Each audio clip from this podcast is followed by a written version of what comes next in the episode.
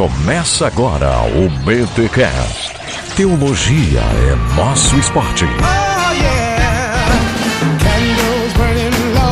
Muito bem, muito bem, muito bem. Começa mais um BT Cash de número 88, último do ano. Eu sou o Rodrigo Bibo e graças à caridade estou gravando esse BT Cash. É porque eu- a minha vizinha teve que emprestar o sinal do Wi-Fi, cara. Sério? Ai, ai, ai. Que apelativo, mano.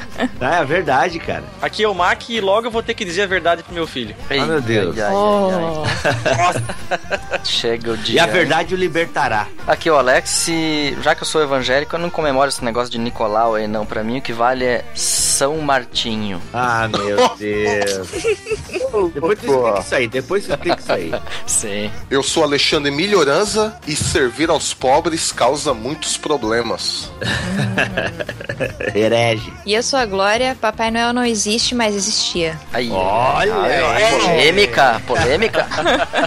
A gente vai explicar mais essas entradas ao longo do episódio. Esse é o último BTcast do ano, galera. Não chorem, não fiquem tristes, mas a gente vai voltar ano que vem, se Deus quiser e assim permitir. Mas as férias são merecidas, as férias são bem-vindas e o Natal está aí e a gente resolveu falar de São Nicolau e a caridade cristã. Porque o São Nicolau tá ligado à figura do Papai Noel, a gente vai explicar isso pra vocês aqui nesse BTcast, mas que bom que você está conosco neste último episódio do ano, ok? Uai, E a gente não vai explicar a origem do Rudolph. Não. Essa Não? não, não. Tem Então tá bom. Fiquem agora com os recados, daqui a pouco a gente volta.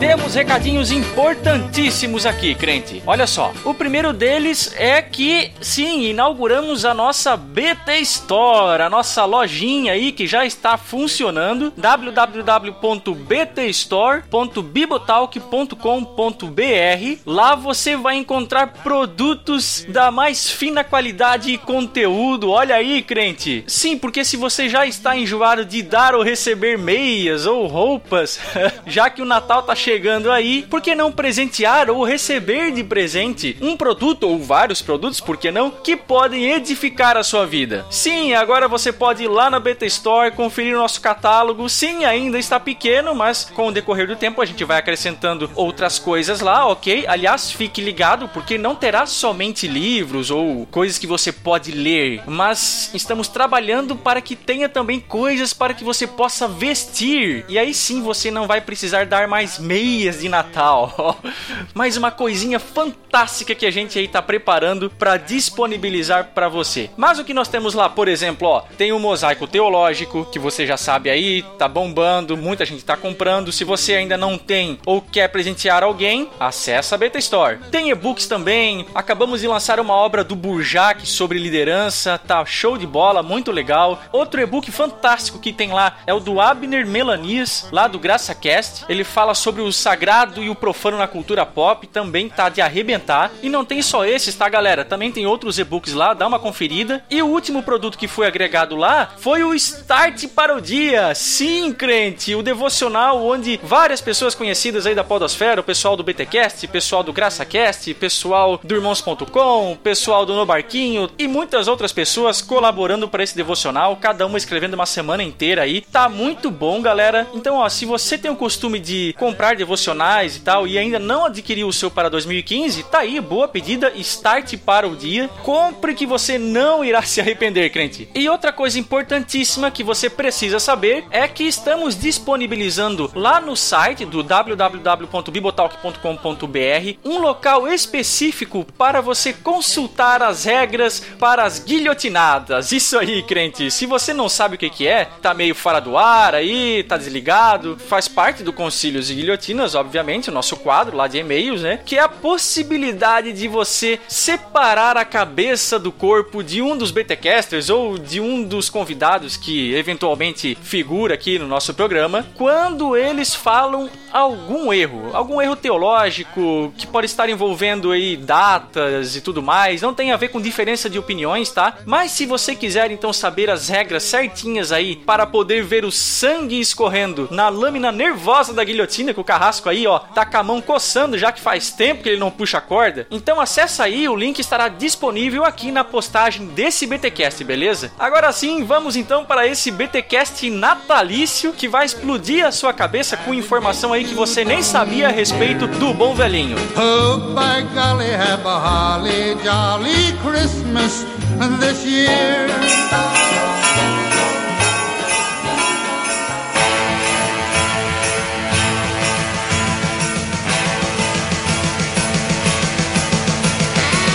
E a gente escolheu essa pauta então, a sugestão da Glória, a gente ia fazer um amigo secreto. ia chamar todo mundo aqui fazer um amigo secreto virtual e tal, mas aí ia dar muito rolo. E a Glória veio com a pauta do São Nicolau e a caridade cristã e nós falamos, cara, tá aí. A gente não quer falar de Papai Noel, mas a origem do Papai Noel é uma origem bacana. É claro que hoje em dia ele virou garoto propaganda da Coca-Cola. Mas a origem da figura do Papai Noel é uma figura muito bacana e a gente quer falar um pouco sobre ela. E, obviamente, ao falar de São Nicolau, a gente puxa o assunto da caridade cristã. Seria Ô, Glória, tipo um spin-off dos gigantes esse, né? Seria. Ó, cara, Pode olha ser aí. Sensacional aí, ó. Ah, Como Com- não é gigantes, o São Nicolau não é tão conhecido, poderia ser um anão ou coisa assim. Não. É, um anão na fé? Não, o anão já é o Atanásio, né? É que na verdade se faltam muitas fontes sobre São Nicolau. Pelo que eu tava lendo ali, muita coisa que se fala dele são muitas especulações, porque o registro mais antigo que a gente tem do São Nicolau é 200 anos depois da vida dele. Mas, Glória, traz um pouco pra nós aí, um breve perfil aí, umas pinceladas sobre quem foi São Nicolau e por que, que ele tá aqui hoje no BT Cash. Bem, a única informação que a gente tem certeza é de que ele foi bispo em Mira, que era uma sede episcopal, né, que ficava em Lícia, na Ásia Menor. Uhum. Mas acredita-se que ele nasceu no dia 6 de dezembro, de pais ricos, e que quando ele se converteu, ele decidiu entregar toda a sua herança, né, aos pobres, e se dedicou à fé, se dedicou à vida cristã. Agora, ele se torna importante por causa das várias histórias que existem em torno da vida dele sobre atos de generosidade e também porque existe uma discussão de ele ter participado ou não do concílio de Niceia. Dizem também que ele sofreu com a perseguição aos cristãos, foi exilado, foi aprisionado também, né? Também. Ah, ele é datado de que época, então? Porque assim, o Concílio de Nicéia é em 325. Século 3 e 4, né? Ele é literalmente o bom velhinho, né? Eu tava pesquisando também se essas datas de nascimento e morte estiverem corretas. Ele foi contemporâneo de Cipriano no século 3 e do Eusébio de Cesareia no século 4. Olha O aí. Eusébio de Cesareia, aquele que escreveu lá a, a História história, eclesiástica. E engraçado que o Cipriano é um cara que fala bastante também sobre caridade e tal. né? Ele Pode haver uma influência. De repente. Aí é engraçado que esse lance dele ter nascido de pais ricos, uma das lendas que contam é que ele também tinha a reputação de colocar moeda no sapato daqueles que vinham até ele por algum motivo, né? É, Uma oração, algum conselho, alguma coisa assim. Aí ele colocava uma moeda no sapato. Eu imaginei a cena agora. Antes de ir embora, Pois só um é. pouquinho. E outra coisa interessante é o seguinte: a cidade que ele era bispo, essa Mira, como a Glória disse, fica na Ásia Menor, hoje é, é a atual Turquia, né? E essa cidade ela fica na, na região baixa ali da Turquia, que é um porto, mas do lado aqui do mar Mediterrâneo. E por causa disso, por ele ter sido conhecido pela bondade com que ele tratava os pobres e necessitados, ele também ficou conhecido depois como patrono dos marinheiros. Bacana. A versão masculina de Iemanjá. Ai, meu Ah. Deus. É. Quanta lenda, é, quanta lenda. Pois, Cara. É que ele era barbudo e parecido com o Poseidon, assim, né? Mário. Nossa, Por aí. cara. Meu Olha isso. A gente só tá degringolando aqui, hein, cara. As vestes dele não eram azuis, não, né? Assim, é legal também imaginar, assim, diz também a lenda, eu não sei até que ponto isso é verdade, que ele foi um dos bispos que aceitou né, o- a chamada lá do Constantino para o concílio de Nicéia em 325 e foi um dos bispos que assinou ah, o É, tem umas documento. divergências aí. Algumas listas Sim. mais antigas têm 200, 200. integrantes, outras listas têm 300 integrantes. Então, nas listas mais novas, digamos assim, Na lista da Universal tem 318. meu Deus, gente, vamos voltar pro São Nicolau, caraca. Ai, a gente tá só piorando, hein? Preciso que me diga a verdade sobre uma coisa. Papai Noel não existe. Vamos voltar aqui, ó. É que assim, embora ele tenha cuidado dos pobres e tudo mais, se isso for verdade, ele foi um dos bispos que lutou contra o arianismo, justamente para preservar aquela posição cristã mais ortodoxa, né? É, existia uma história de que quando o Ario foi defender a sua posição, o Nicolau ficou tão enfurecido que ele deu um tapa na cara do Ario. Tabef, né, cara? Eu li isso aí, meu absurdo. Eu acho que não houve agressão, Não, né? não, no- mas é aquele tabef classudo, com as costas da mão, sabe? Sei, sei. Existe umas, uns extremos em relação à personalidade do Nicolau, né? Tem coisas que, falando sobre ele a respeito de um homem muito bondoso, essa figura mesmo do homem misericordioso e caridoso, e em contrapartida tem a, a outras figuras, como a gente já falou aqui, quando ele dá na cara diário, ou mesmo tem um título dado a ele, que não se sabe se é verdade ou não, mas Nicolau, o destruidor de templos, né? Ou tem esses, esses extremos aqui que são bem interessantes a respeito da característica dele, que ao meu ver faz com que fica até um pouco difícil, assim, você fazer uma reconstituição, assim, da personalidade do Nicolau, né? Como não tem muita coisa escrita ou muita coisa histórica referenciando ele, fica realmente bem complicado a gente bater um martelo a respeito dele, né? É, um zelo meio incontido, né? O que é Aham. meio estranho pra uma pessoa que é tão misericordiosa. Deveria ser mais tolerante, assim, né? Essa ira exacerbada, né?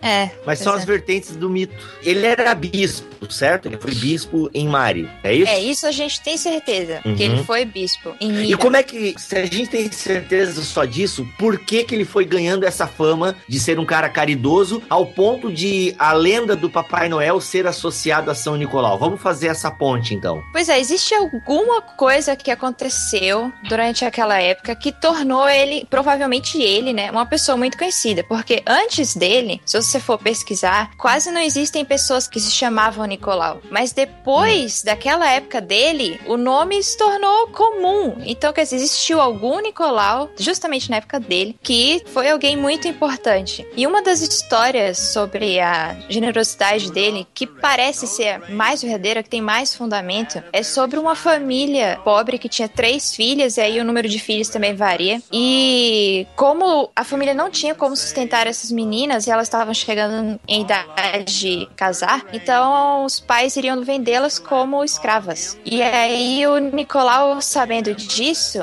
ele foi de noite, sem que ninguém percebesse, né, e jogou, lançou por uma janela da casa uma Ah, não foi pela bolsinha. chaminé? Não. Louco. Sensacional, hein? Ele lançou uma bolsinha com moedas de ouro. E aí no dia seguinte os pais viram aquilo e ficaram super alegres porque enfim eles tinham um dote, né, pra filha. Uhum, uhum. E aí depois chegou a idade da segunda e o, o Nicolau fez a mesma coisa. Depois a terceira, a mesma coisa. Só depois que eles ficaram sabendo que tinha sido o bispo, né, que tinha feito isso. Então, dentre todas as lendas que existem em torno dele, essa é a que parece mais verdadeira. Então, é, se tinha uma figura que poderia dar início a uma lenda de um velhinho, de uma pessoa muito caridosa, essa pessoa ia acabar sendo o Nicolau mesmo. Uhum. Mas o que consta aqui, nos anais da história, é que qualquer coisa escrita a respeito de Nicolau data de pelo menos 500 anos depois da morte dele, né? É, e Não, ele tem, tem não de deixa- 200 anos depois é, 200 também. anos ele já é mencionado. Uma vida, assim, uma história, uma biografia mais longa de 500 anos. Uhum. Mas. E também tem o problema de que ele mesmo não deixou nada escrito, né? Teria esse problema, só que a questão de como você avalia uma fonte histórica, geralmente essas chamados relatos de vida de santos, tem um nome latino agora que eu não me lembro, acho que é Vite Sancte, eles são muito posteriores e eles são muito mitológicos, assim, os relatos, né? Então eles enfeitam demais a vida do cara e colocam mil obras e mil coisas e não são relatos nem sequer de segunda ou terceira mão, né? E aí na avaliação histórica eles têm que ser colocados como fonte de terceira categoria, né? Tem que desmitologizar, é isso. É basicamente isso, né? Porque eles são Já não- diria nosso amigo Rudolf Bultmann. Exato. não, só por, não só pela distância histórica, mas pela qualidade do relato, né? Que não é um relato, assim, historicamente fidedigno, né? Ele é mais um relato de piedade, de É mais. devotos. Funciona mais como. Isso, como um devocional. É, são relatos de devotos, uma reflexão sobre a vida do cara, do que propriamente um relato do que o cara fez. Já é uma história romanceada, né? Daquilo Por aí. que provavelmente aconteceu. Na, na linguagem de hoje seria isso, uma história romanceada. Mas o fato de ter essa história, provavelmente ela deve ter um núcleo histórico verdadeiro. Ah, com certeza. Sim, sim, sim. Tá, Nada- e aí a lenda do Papai Noel? Daí Então, zoa, né? chama Santa Claus. Mas aí eu vi aqui um negócio interessante, porque o, o São Nicolau, ele Hum. tá mais ligado aqui às igrejas do Oriente. E aí cria-se lá o nome de San Nicolaus. Quando vem aqui para o Ocidente, no meio aqui da Europa, Holanda, Alemanha e tudo mais, ele já vem com o nome de Sinterklaas. Ao invés de San Nicolaus, vem Sinterklaas. E daí de Sinterklaas virou Santa Claus. Essa é a explicação porque chama Santa Claus, que é o São Nicolau. É um problema de dicção das pessoas ao longo do tempo. Faz E sentido. que varia, claro, de região para região, né? O, o sotaque vai mudando. Tá, eu ainda não entendi o link com o Papai Noel. Tô aqui esperando. Não, que é um nome conhecido. Santa Claus é o Papai Noel, que distribui presentes, porque o, o São Nicolaus distribuía moedinhas, colocava moedinha no sapato das pessoas que iam visitá-lo. Depois ajudou a família por conta das filhas que seriam vendidas. Ah, distribui tá. presentes. A o lenda do Santa Papai Claus Noel, é o- então, ela nasce na Europa, então. Sim. É, não na sua É, forma como no a gente tem Oriente. hoje. né? Esse- é Isso. É todo um processo histórico de transformação. Mas nasce entre a Ásia e a Europa. Preciso que me diga a verdade sobre uma coisa. Papai Noel não existe. A gente até brincou aqui com a questão da Coca-Cola, mas ah, fato é que a visão hoje mercadológica que a gente tem do Papai Noel, se, sim, se deve muito a essa empresa, né? Ah, mas aí é, então, aí é século XX. A gente Sim, tá sim. Já é o final, aquilo que a gente tem bem distorcido do, do Papai Noel, ou do Santa Claus, né? É, e também porque aqui na América Latina o Papai Noel não tem uma história muito forte, mas na Europa a história é mais forte. E a tradição na Rússia, então, ele é um dos santos mais conhecidos, né? Festejar. Sim, sim. É. A igreja ortodoxa russa adora o cara. Legal, bem louco. Eu não sei como é aí na França, Milho, mas aqui na Alemanha, por exemplo, por causa da tradição evangélica, o São Nicolau, ele tem menos eh, presença na sociedade. É 6 de dezembro, que é a data de comemoração do São Nicolau, é o dia em que geralmente as famílias católicas trocam o presente de Natal. Aqui em Bayern, que é mais católico, a gente vê isso. Ele não chega a ser um feriado, assim, mas a gente vê que a festa está presente, mas no norte da Alemanha não tá, por causa da presença mais forte luterana. Mas aí os evangélicos trocaram de santo, bem dizer. 11 de novembro é o dia de São Martim. São Martinho, São Martin, etc. É padroeiro da França, inclusive, para os católicos. E Martim Lutero recebeu esse nome porque nasceu no dia 11 de novembro. E aí, graças ao padroeiro São Lutero, né, o São Martinho ganhou uma certa preferência entre os Visibilidade evangélicos, uma também. visibilidade maior. Então, é, todas as igrejas evangélicas fazem, contam a lenda, só que eles chamam bem isso, né? Tipo, contar a lenda de São Martinho. Ninguém diz que vai fazer honra ou qualquer coisa. Na igreja, quando é feito o culto de São Martinho, então é dito, é, ah, essa é a lenda dele, que ele dividiu o manto para cobrir um pobre que tava na rua, ninguém deu bola para aquele mendigo, mas o São Martin foi lá e, e ajudou o mendigo. Então também é uma história que tem a caridade como pano de fundo, e por isso ele entra no lugar do Nicolau no contexto do luteranismo alemão. Interessante, né? Porque o Nicolau, esse dia 6 de dezembro, na verdade, o dia da morte, né? Ele é bem visto, né, em vários grupos cristãos, não só católicos, ortodoxos, mas também muitos protestantes, né? Batistas, Sim, metodistas, batista, anglicanos. Exatamente. E você tem igrejas, né, em outros países, né, que se tem o costume de colocar o nome de santos com o nome de São Nicolau. Isso tem, claro. A, a igreja da minha cidade aqui é Nicolai. Coloca em, com i no final por causa do latim, né? Que é o genitivo. Então, Nicolaus, Nicolai, com i no final. Mas tem muitas igrejas. É, de Nicolau. Tem muitas igrejas na Alemanha. Cara, eu conheço um- uma penca delas que é a igreja de São Nicolau. Me lembrou do Nicolai do Deixados para Trás. Deixa É. só atrás. Nossa, Dispensacionalismo no BTcast. Pá, Não, é tipo trás. o Papai Noel Evil.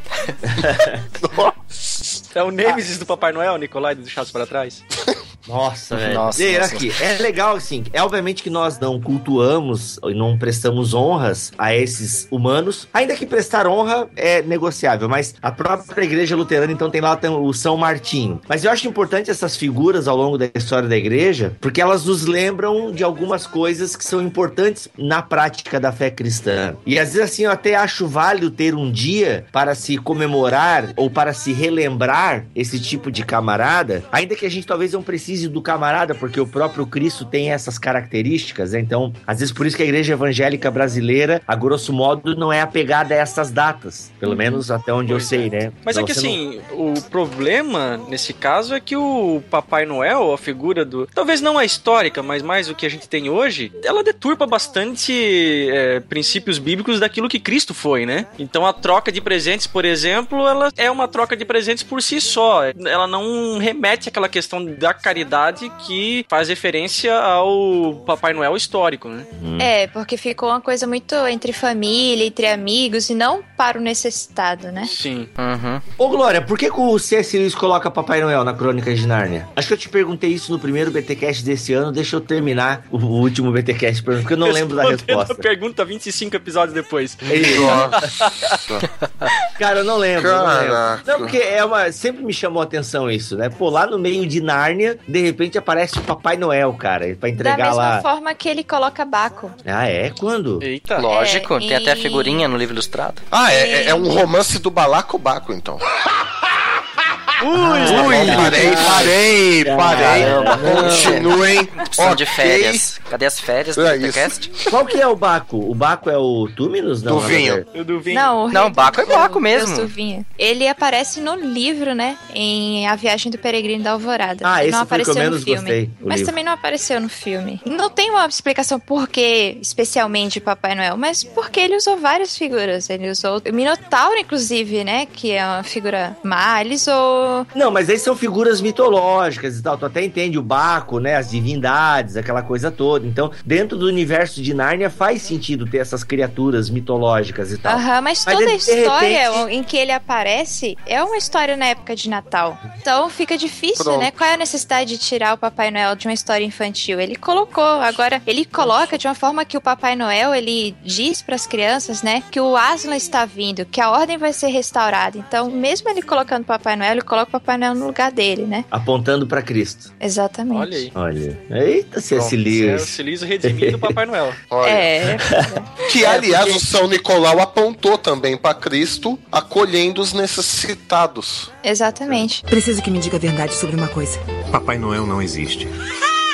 A gente tava aqui falando sobre esse foco em humanos, tal, que a igreja protestante brasileira não tem, mas existe uma importância de se lembrar dessas pessoas porque elas mostram que é possível. Não é só um conceito assim, algo abstrato, uma virtude assim, inalcançável, mas que é possível, né? É, a Que gente é não pode possível só e necessário. E necessário, exatamente. É porque a gente não pode olhar só pros gigantes, nossa, como aqueles caras eram assim, eles eram assados e tal. A ideia de nós olharmos para os gigantes é justamente justamente nos motivarmos e vermos que pessoas tão pecadoras quanto a gente conseguiram fazer o bem, conseguiram fazer algo de memorável, algo que foi útil para a vida alheia, porque se a gente ficar só nessa de colocá-los numa vitrine, num mosaico, sabe, num, num vitral, nossa, como aquela pessoa era assim, nossa, como São Nicolau foi, né, desprendido das questões materiais, poxa, como eu queria ser como ele. Não, cara, se ele conseguiu, você pode conseguir. né? Eu penso assim que não Gente talvez como nós, né? é, talvez não no mesmo nível que ele, porque às vezes a pessoa também pode ter um dom, né? O dom de socorro, não tem um dom assim lá na lista dos dons? Uhum. Dom de Tem. socorro. né? Misericórdia, eu acho que assim. É, dom da misericórdia. Então talvez essa pessoa ela tenha esse plus, mas o fato de nós termos uma vida de caridade, ela não é uma, uma opção. Ah, tem aqui o fruto do espírito. Ah, deixa eu ver qual fruto do espírito eu vou cultivar aqui. Não, o fruto do espírito ele é um conjunto. Não é uma opção. Não é o menu, né? Que É. você seleciona ali, ah, agora eu vou pegar, ah, eu vou cultivar o menu da bondade e tal. Não, cara. E começa com o amor, né? Que até nas versões latinas teve a tradução da caridade e tal, justamente por a Igreja Católica valorizar essa questão, né? De você dar as esmolas, ajudar aos pobres, ficou muito como caridade. Só que no contexto atual, caridade ela não tem o mesmo sentido de amor, que é o que Hum. o texto bíblico traz. Mas o contexto bíblico de amor engloba a questão da caridade. O engraçado é que a raiz, a gente fala muito misericórdia, que o Alex citou, mas misericórdia, que é literalmente, se a gente dividir a palavra, né? Vem de miserável e córdia, vem de Coração. coração,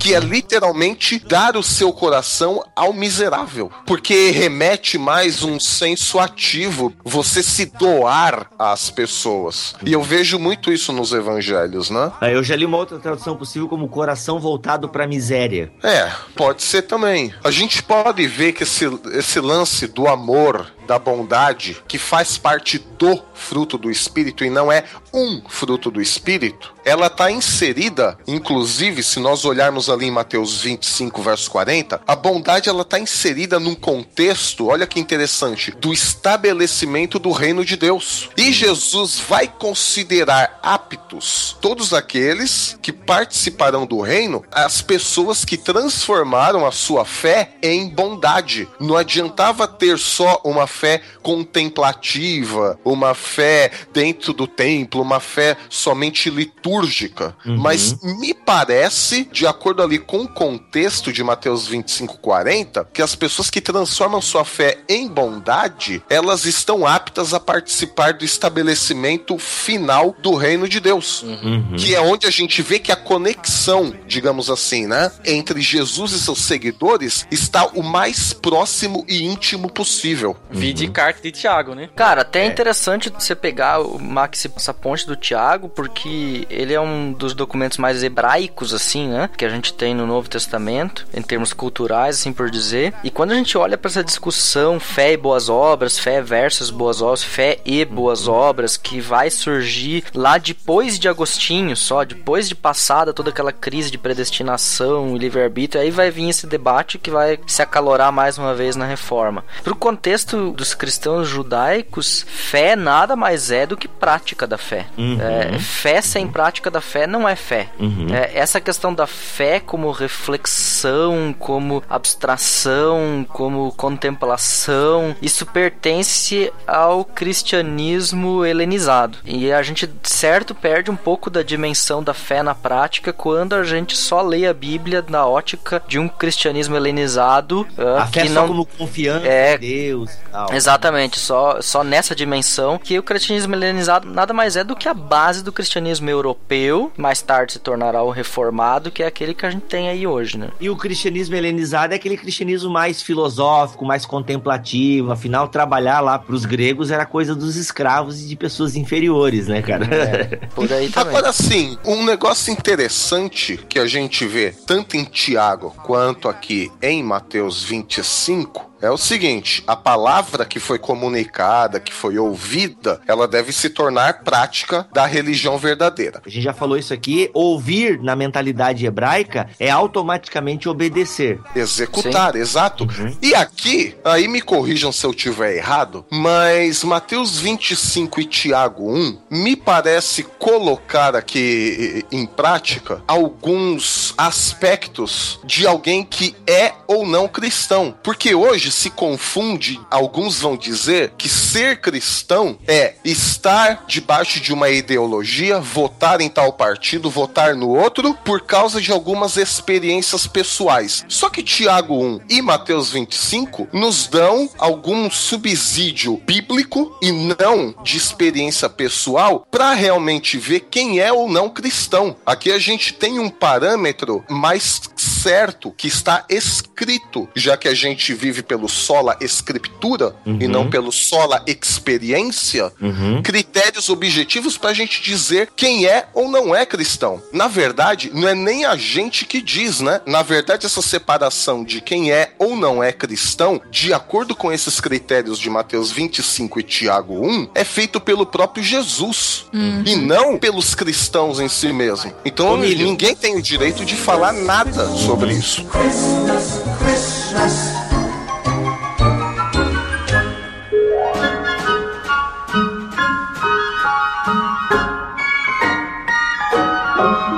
o que levantou agora não entra naquela discussão de ortopraxis e ortodoxia? Porque às vezes eu vejo na internet muita gente julgando o cristianismo alheio só com base na ortodoxia. Se o cara acredita ou não em determinada coisa, em determinada Exato. doutrina e do- determinada ideologia. E se Sim. esquece que a, a Bíblia e principalmente os evangelhos, e por que não também é parte das cartas, mas nos evangelhos isso é mais latente, né? O que, que é ortodoxia? A doutrina correta. O que, que é ortopraxia? A prática correta, a prática conforme. ah, vamos pegar o Sermão do Monte. ah, eu tenho o desejo de fazer para 2015, vamos prometer mais uma série aí, que é a série Reino, né? E é onde a gente pode explorar o Sermão do Monte. Cara, o Sermão do Monte, às vezes as pregações eu brinco com isso, que se queimassem todas as Bíblias e no futuro achassem só o Sermão do Monte, Mateus 5, 6 e 7, nós já teríamos uma boa base para uma sociedade justa, digamos assim. Uma sociedade não centrada em si mesmo, mas uma sociedade onde o outro colabora e pensa no outro, né? E então esse é o problema. As pessoas se preocupam muito com a ortodoxia e acabam se esquecendo também da ortopraxia. Sim, diz quem é ou não é cristão por crer ou não numa ideologia, numa teologia, e se esquece que o parâmetro bíblico aqui, que Jesus mesmo dá, e detalhe, ele não dá em qualquer momento, ele dá no momento aqui escatológico, no momento final de estabelecimento do reino de Deus, com base o quê? Na ortodoxia? Não,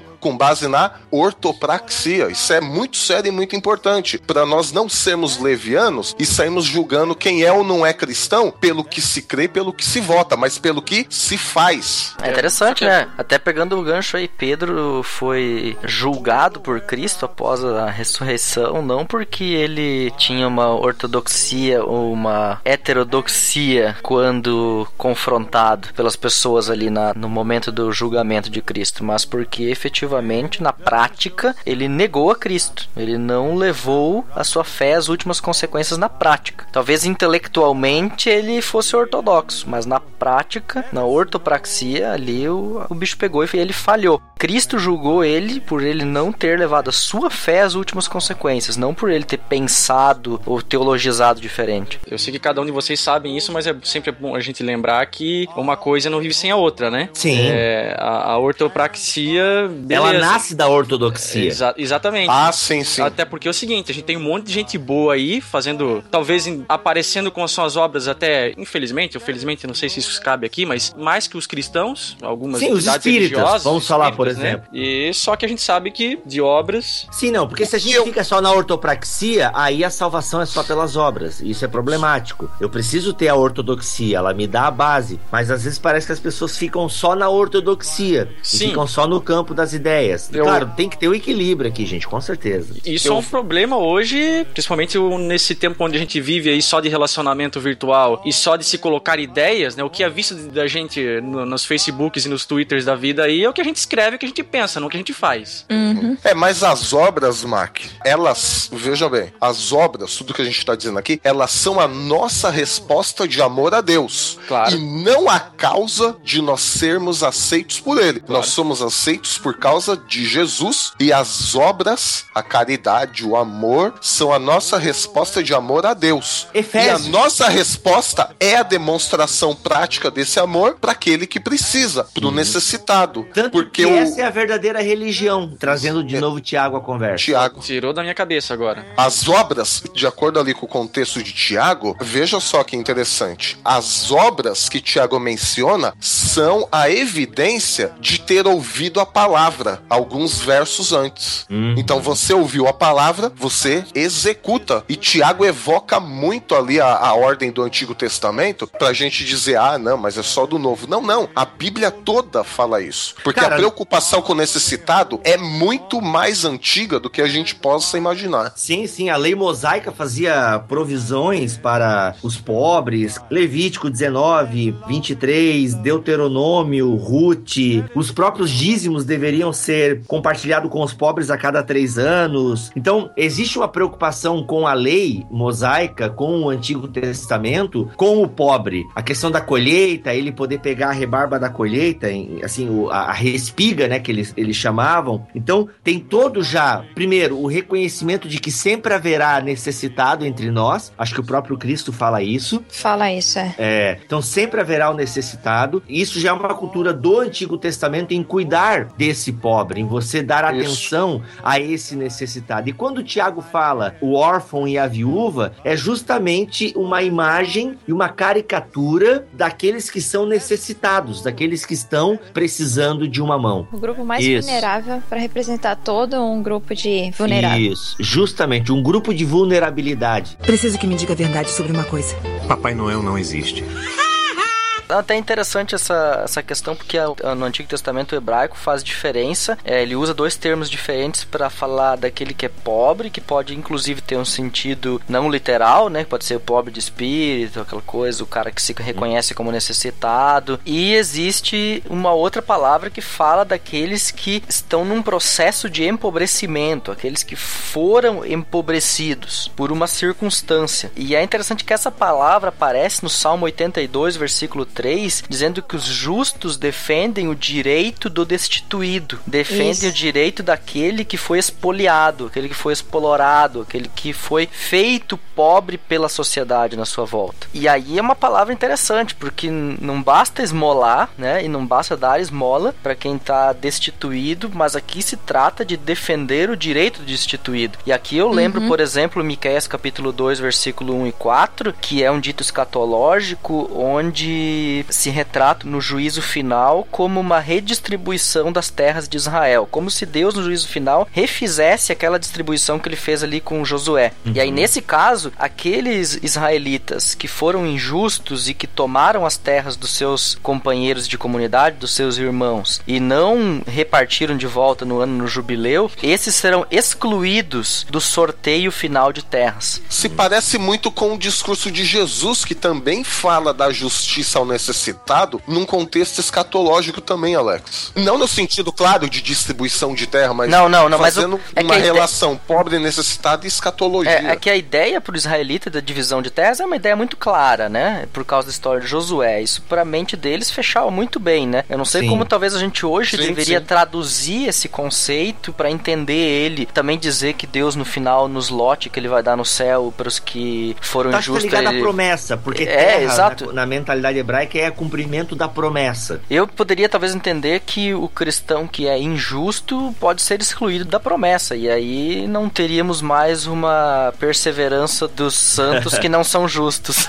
Ju- É, justamente. não, e um Não, mas- capítulo bem forte quanto à justiça social é Isaías 58, né? Caraca, velho. Do jejum, esse é o do jejum, o Esse, jejum que eu peço. mesmo. Cara, eh, falando sério, a versão A Mensagem, essa paráfrase A Mensagem, ela é muito bacana, cara. Leiam Isaías 58 na versão do Eugene Peterson, que não é uma tradução, é uma, uma paráfrase e tal. E eu acho que como leitura devocional vale a pena. E, cara, e se a gente pegar Isaías 58 dentro do contexto de que talvez ele seja aí um deutero Isaías, é um contexto já aí de cativeiro e tal, é muito interessante o que o profeta tá dizendo lá. Alguém tá com Isaías 58 aí? Vou pegar a partir do versículo 6. Isso, já pega aquele que vai na lata já. Exatamente. O jejum que desejo não é este? Soltar as correntes da injustiça, desatar as cordas do jugo, pôr em liberdade os oprimidos e romper todo o jugo? Não é partilhar sua comida com o faminto, abrigar o pobre desamparado, vestir o nu que você encontrou e não recusar a ajuda ao próximo? Aí sim a sua luz irromperá como a alvorada e prontamente surgirá a sua cura. A sua retidão irá diante de você e a glória do Senhor estará na sua retaguarda. Aí sim você clamará ao Senhor e ele responderá. Você gritará por socorro e ele dirá: Aqui estou. Se você eliminar do seu meio o julgo opressor, o dedo acusador e a falsidade do falar, se com renúncia própria você beneficiar os famintos e satisfizer o anseio dos aflitos, então a sua luz despontará nas trevas e a sua noite será como meio-dia. Um abraço, pessoal, até ano que vem. Eu notei que esse trecho fala, né, de renúncia com renúncia própria, já no finalzinho, né? E aí, fazendo um link com o Mateus 25, a gente percebe que aquela bondade que não é forçada, aquela bondade que é espontânea, fruto do nosso amor por Deus e não para nós sermos aceitos por Ele, só pegando o gancho do Alex sobre a perseverança dos santos indica já essa perseverança na prática do bem que no final das contas vai provar que os da direita eram realmente já filhos de Deus e já participantes do reino por colocarem a sua fé em prática. Preciso que me diga a verdade sobre uma coisa. Papai Noel não existe. E sobre isso que você acabou de falar, Milha, tem uma citação interessante do Carlos Wesley, que para quem não conhece era irmão do João Wesley, que ele diz assim: se o cristão se empenha em qualquer ato externo de moral ou de dever instituído, ele o faz livremente, não por necessidade. Em atos de caridade, ele dá a partir de um princípio de amor a Deus e ao homem por causa de Deus, e assim o faz com alegria e não de má vontade. Suas esmolas não são arrancadas dele, mas procedem dele como uma corrente de sua fonte. Olha, sensacional, hein? A gente pode ver também, nesse contexto, que o próprio apóstolo Paulo, ele foi orientado pelos outros a não se esquecer dos pobres. Interessante que eu tava dando uma olhada no, no texto grego, que Paulo escreve ali em Gálatas 2, ele dá uma ideia de uma assistência permanente nesse cuidado. E não só uma vez para alívio da consciência, entendeu? Falou, não, eu, eu vou me esforçar por fazer isso. Eu me esforcei continuamente por isso. Mas os outros discípulos lembraram a Paulo, beleza, tudo isso que você falou, bacana, a gente aceita, mas ó, não esquece dos pobres não, hein? Então o É, próprio pois é. apóstolo Paulo foi lembrado de continuar a fazer isso. Tanto é que ele organiza as ofertas, tudo, né? Pra, Exatamente. pra ser exatamente. distribuído entre as demais igrejas e tal. E esse era um serviço tão constante na igreja primitiva que no ano 251, o bispo de Roma, Cornélio, ele escreve para o bispo de Antioquia, o Fábio, dizendo que só ali, naquela congregação de Roma, eles cuidavam de 1.500 viúvas e pessoas necessitadas. A gente também pode citar as grandes pragas, que praticamente foram os cristãos que ofereceram cuidado para os doentes e que enterraram os mortos. Era um cuidado tão constante que até os pagãos notavam isso, né? Tem uma citação interessante que é do imperador Juliano, que ele reclamando, ele fala assim: os ímpios galileus dão suporte não apenas aos seus próprios pobres, mas aos nossos também. Quer dizer, Ah, sensacional, hein? Não era só um serviço exclusivo pra quem era cristão, né? Isso, não é Pois da é, panelinha, é. né? Que é aquela é. ideia que vem já da parábola do bom samaritano, né? Comentado, inclusive, no episódio número 53. Pois é, e eles não como é que... faziam essas boas obras, ó, a gente faz isso pra vocês, mas vem pra nossa igreja antes, né? Pois é, não dava junto com um folhetinho, né? Exato. Eu tinha uma pergunta aí nesse contexto pra vocês. Aqui tá claro que o cristão deve cuidar do pobre, da viúva, do estrangeiro, etc e tal, como a gente lê na Bíblia. Acho que isso ninguém nem questiona, nem o, o mais ortodoxo radical questiona isso. Ele vai dizer que isso é certo, é bom e tem que ser feito. Minha pergunta é em que medida isso pode ou deveria deveria se tornar a briga do cristão também dentro da sua sociedade, ou seja, para que não só a caridade que a igreja faz seja vista como fruto do evangelho, mas também a pressão para que políticas mais justas sejam colocadas em prática, seja também uma forma de demonstração de caridade. Bom, eu acho que isso acontece ou deveria acontecer justamente porque a injustiça não é um acaso, não é fruto somente do acaso, mas pode e com frequência é fruto de políticas dentro pecado de um estrutural. Exatamente, de- dentro de um pecado estrutural. Então, faz necessário aí a atividade do cristão dentro da estrutura que está organizada para tentar pender a balança pro outro lado, né? Mas é bom também que a gente não dependa dessa estrutura, né? Das Sim, instituições. Sim, sim. Eu falo de uma questão de influência, né? Mas É.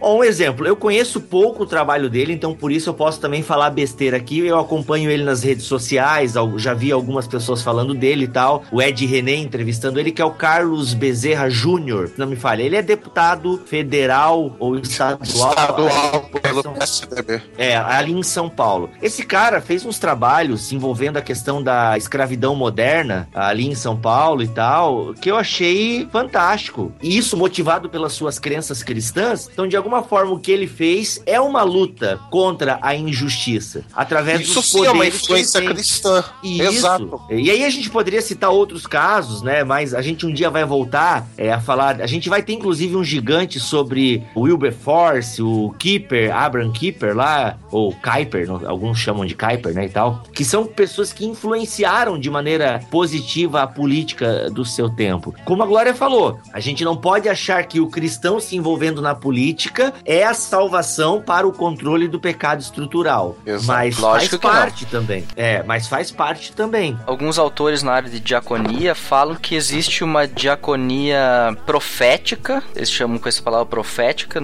no sentido política, né, uma diaconia política que se envolve com a causa do pobre na sociedade, etc, para diminuir as estruturas que promovem a pobreza, o empobrecimento no caso, né, as estruturas que promovem o empobrecimento, as injustiças estruturais, etc. E outra diaconia que é aquela que efetivamente é a misericórdia da igreja, né? Aquele agir para tirar a pessoa daquela situação através de determinadas obras, grupos, associações, etc, que as igrejas trabalham efetivamente para tirar as pessoas dali, né? Então eles são dois braços do mesmo movimento para que esse problema seja enfrentado como um todo pela igreja. É usar de todos os meios disponíveis, né? Exatamente. Justamente. Não dependendo, mas, pô, se é um recurso que a gente tem, vamos utilizá-lo. O problema é que os políticos só servem para conseguir concessões para as igrejas, né? Mas tudo bem. É, isso não é influência cristã, mas tá bom, Não. não, vamos entrar nesse assunto. influência anticristã, né? Exato. Preciso que me diga a verdade sobre uma coisa. Papai Noel não existe. A gente tá falando bastante de prática aqui, e com relação à prática da igreja primitiva, uma delas me chama a atenção. Eu não sei se ela é verdade, eu não procurei nenhuma referência histórica para isso, mas já ouvi bastante gente falar de que os cristãos do primeiro século, ou da igreja primitiva, na sua prática de jejum, uma das coisas que motivava o jejum era o fato de que jejuando eles podiam dar a comida do qual estavam jejuando para quem necessitava de comida. Vocês já ouviram falar nisso? Pô, não, Não, mas é uma louco, boa, é uma, é uma ótima, hein? Olha a barulho Olha, da olha, aí, meu. olha aí. Nunca ouvi, mas. Eu acho que tem pessoas que têm que jejuar paçoquinha. Os, os ir- os irmãos dos... É a intriga da oposição. Olha, Mac, eu não sei se.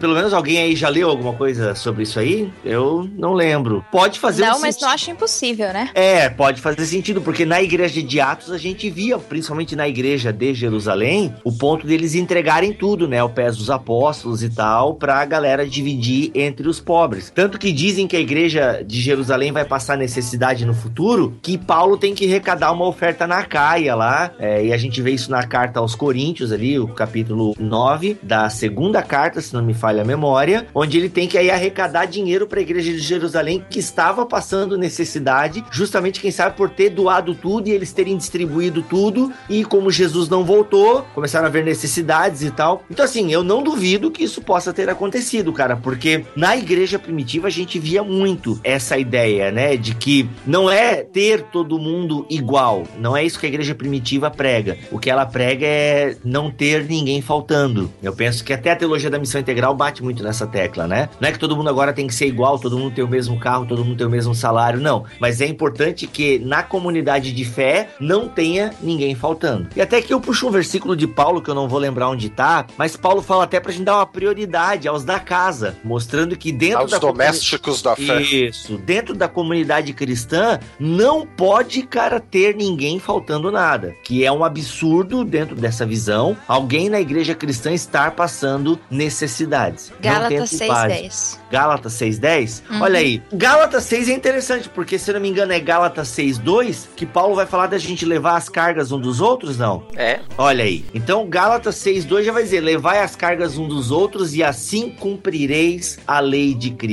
Tá muito amarrado isso aí, cara. Pegando os evangelhos e tal, a necessidade do cristão se doar, a necessidade do cristão de praticar o amor, de praticar a caridade. É a insígnia da igreja deveria ser essa. A gente já bateu nessa tecla em outros episódios e aqui a gente termina o ano batendo nessa tecla. A nossa característica deveria ser a doação, a caridade. Eu sempre pego uma máxima de Dietrich Bonhoeffer pra mim, que é do já agora ainda não escatológico, né, de que ah, a gente tem a salvação já agora, mas ainda não, se tornará futura, etc. E ele faz uma reflexão ética sobre esse já agora ainda não escatológico no seguinte sentido: a ética do último, ela dá o tom do penúltimo. O último é no sentido escatológico a realidade do céu, a realidade da nova criação, a realidade do eterno, né? Então, como a Bíblia descreve como será a vida na eternidade, isso define, dá o tom de como eu deveria lutar ou me comportar ou ter como máximas éticas no penúltimo, no agora, né? Que vem antes do último. Então, se eu penso que no último não haverá choro, não haverá dor, não haverá miséria, não haverá fome, se essa é a dimensão do último, então eu tento lutar para que aqui no penúltimo esses sinais, essas pequenas é, demonstrações dessa realidade última se tornem,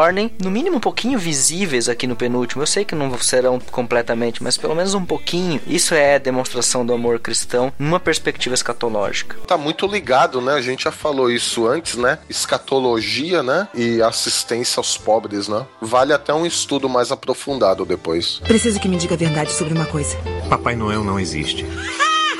Bem, já que a gente já tá indo pro final, antes que a gente termine, é bom que a gente entre numa parte um pouco mais grossa do assunto, que é ver a caridade como teoses. E o que Nossa, é teoses? cara, o que que é teoses? Por favor.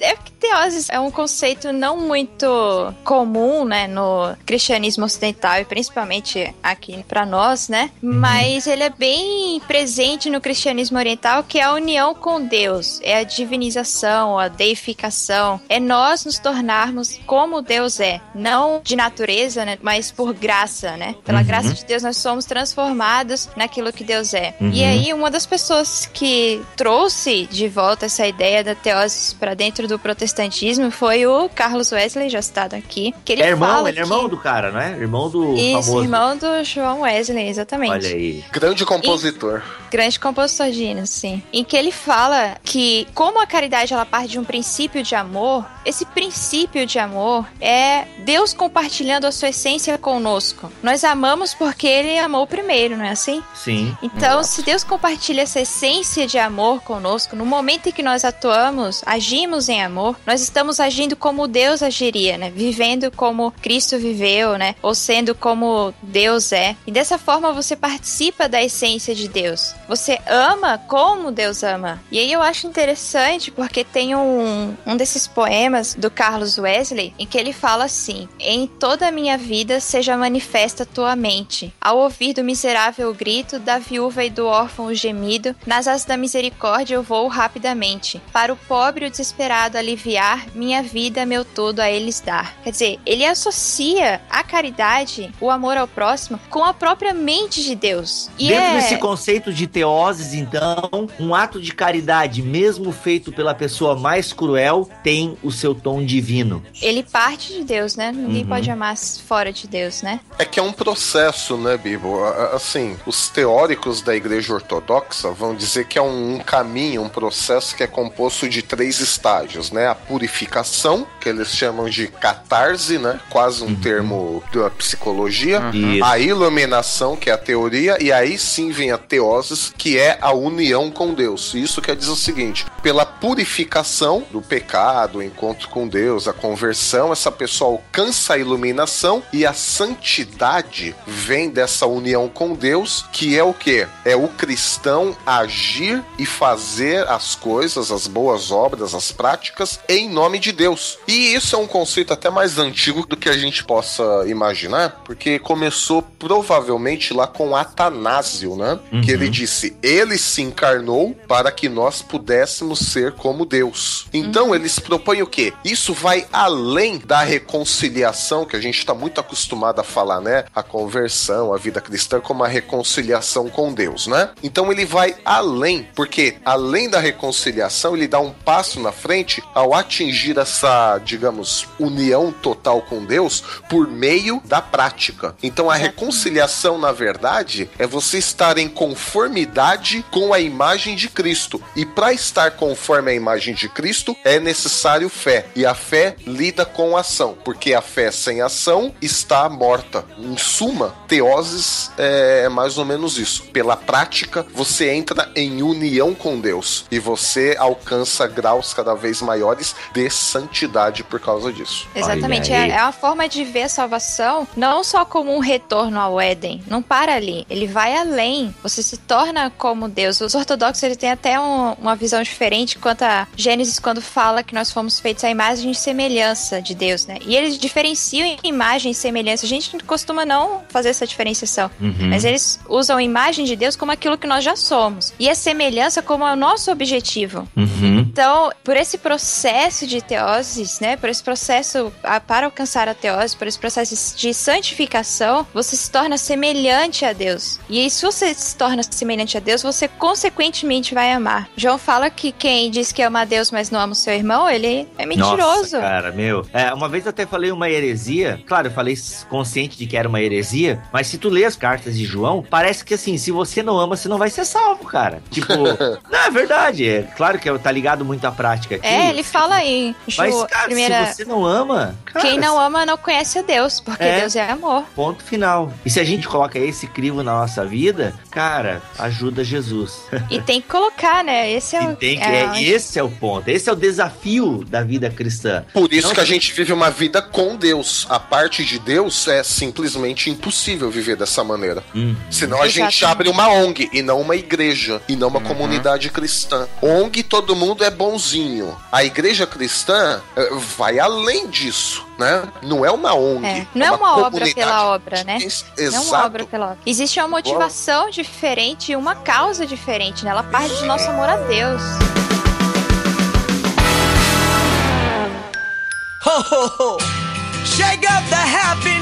Muito bem, então, galera, esse foi o último BTcast de 2014. Foi muito bom estarmos com vocês aí esse ano, trazendo conteúdo. Obrigado a todos os downloads, a todos os plays, a todos os compartilhamentos. Cara, muito obrigado a todo mundo que pegou firme com a gente nesse ano aí, que nos compartilhou, nos passou pra frente. Eu sou o Rodrigo Bibo, vou ficando por aqui e espero em 2015 ter um coração mais grato e, consequentemente, mais caridoso. Aqui é o Mac e em 2015 a teologia continuará sendo nosso esporte, se Deus quiser. Eu sou Alexandre Melhoranza e Feliz Natal.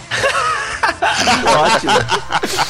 Feliz Natal. Perfeito. Eu sou a Glória e espero amar o próximo amando a Cristo que está no próximo. Aqui é o Alex, que a graça do Senhor Jesus Cristo, o amor de Deus o Pai e a comunhão do Espírito Santo seja com todos vocês. E fiquem então com a fé, a esperança e o amor. Destes três, porém, o maior de todos é o amor. Amém. Amém. Vamos aos e-mails. Se Se não se retratar, irá para a Inquisição. Eu recebi uma carta. Você renega o que escreveu? Você vai se retratar ou não? Just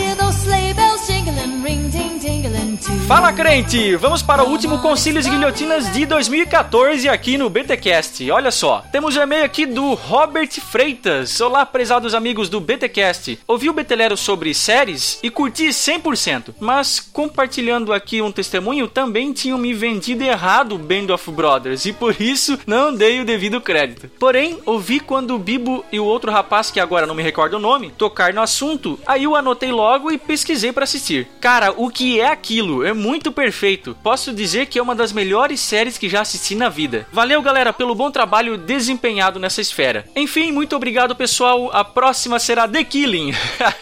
Vamos ver se é bom mesmo. E o outro e-mail aqui é do Saulo Inoue. Não faço ideia de como se pronuncia isso aqui, mas tá beleza, é o Saulo. Fala, galera do BTcast, beleza com vocês? Meu nome é Saulo, moro no Japão há mais ou menos 12 anos. Olha aí. No momento estou sem igreja, ou melhor, sou um desigrejado. No Brasil sou natural de Sampa e lá sempre servi na Igreja Batista Bíblia Tradicional. Enfim, e desde que mudei para cá, nunca achei nenhuma igreja para congregar. Caramba, ele tá usando os anagramas aqui no lugar das palavras corretas. Eu não sei se tá difícil, mas vamos lá. Mas não por falta de igrejas, pois tem uma cidade aqui perto de nome Oizumi. Eu tô lendo aqui do jeito que ele escreveu. Que tenho que confessar, tem mais igrejas que na cidade que eu morava aí no Brasil. Mas a quantidade não é nada sem o valor teológico e bíblico. Aqui todos que conheço são barulhentas pentecostais. Nada contra, é que não me identifico. Descobri o Bibotal que há três semanas numa conversa pelo Face com um amigo cristão daqui também. E desde então estou numa maratona. Olha aí, depois eu quero falar sobre essa questão da maratona. Uma maratona louca para pôr tudo em dia. Quero parabenizá-los pelos posts e tem me edificado bastante. E agora estou convicto que sou um calvinista. Eita! E ele finaliza aqui, aproveitando para falar que no momento na maratona dele ele está no episódio Não Matarás. Esse episódio é show de bola, é muito legal. Inclusive, a gente, qualquer hora, a gente vai revisitar esse tema. E agradeço a Deus pela vida de vocês, pois mesmo afastado, cada podcast que escuto, sinto o Espírito Santo me acusando das coisas erradas que faço. Poxa, Saulo, a nossa oração aqui é que você consiga encontrar uma igreja, mesmo em meio às diferenças, porque comunhão entre os irmãos, congregar numa igreja local é fundamental. Mas segue forte aí, cara, não desiste. Se preparem para futuros e-mails, que Deus abençoe vocês. Valeu, Saulo. Esses foram os nossos dois e-mails, os últimos de 2014, e eu preciso falar para vocês que tem muita gente fazendo aí maratona. O pessoal volta e meia aí comenta nos episódios bem antigos, mas que estão lá um a um, episódio por episódio, tendo as suas hemorragias nasais, então é bem legal. Se você começou a escutar a gente aí faz pouco tempo, a gente incentiva vocês aí a escutarem os mais antigos, não repara na edição que os mais antigos aí são meio vergonha alheia, mas o conteúdo compensa, beleza? Fica aí um incentivo, faça a maratona de BTcast. Se você quer mandar e-mails para nós, pessoal, críticas, sugestões, pedidos de oração, de aconselhamento e o seu efeito BTcast também, aquele áudio de mais ou menos um minuto, sem edição, brutinho mesmo, tá? Com uma qualidade razoável, pelo amor de Deus, pessoal. Senão depois aqui eu nem eu consigo escutar direito. E para não correr o risco também de ter que descartar o seu áudio, né? Então tenta fazer aí numa qualidade mais ou menos aí, beleza? Tudo isso você pode fazer mandando um e-mail para podcast@bibotalk.com. E ainda a respeito do efeito BTcast, agora você tem a possibilidade de gravá-lo através do nosso site. Então, se você entrar lá no bibotalk.com.br, lá no canto inferior direito, você tem uma abinha amarela escrito gravar efeito BTcast. Clica ali, fala o que você tem que falar em mais ou menos um minuto, que automaticamente vai ficar guardadinho lá nos nossos arquivos e a gente vai lançando esses áudios aí, o seu efeito BTcast, no decorrer dos nossos programas, beleza? Também estamos nas redes sociais, curta a nossa página no Facebook www.facebook.com barra Bibotalk, tem o nosso Twitter, o arroba Bibotalk, bem como os demais Twitters de cada um dos integrantes do BTcast. Siga-nos nas redes sociais para ouvir o que a gente tem para dizer aí, ou não, né? Nem sempre a gente fala coisa com coisa aí, mas tá valendo. Assine o nosso canal do YouTube porque é importantíssimo que você faça isso para receber as nossas atualizações, crente. É o www.youtube.com barra Bibotalk Vlog. Temos duas atrações bem legais lá, o BT Vlog e o BT Papo. Dá uma passadinha lá, confere o nosso trabalho que tá, ó, de arrancar o sabiá do toco. E por último, crente, mas não menos importante, você aí que tá se preparando para fazer compras de Natal, ainda não fez e vai fazer pela internet, compre pelo submarino.com.br. E não só isso, faça essas compras através do nosso site. Lá na coluna direita tem um link do Submarino que se você fizer qualquer compra usando o nosso site como atalho, através da sua compra e pela parceria que nós temos com o Submarino, nós ganhamos aí uma comissão, beleza? Isso não afeta em nada o valor da sua compra, isso é uma coisa entre o Bibotalco e o Submarino. Aliás, isso acontece com vários sites que têm essa parceria. E assim você ajuda a manter esse ministério, crente. Olha aí, bela oportunidade de estar dando uma forcinha para nós. É isso então, galera. Deus abençoe vocês. A equipe BTcast deseja aí um feliz Natal e uma excelente passagem de ano novo aí. E a gente se encontra de volta em 2015 para mais hemorragias nasais. Valeu, crente. Um abraço.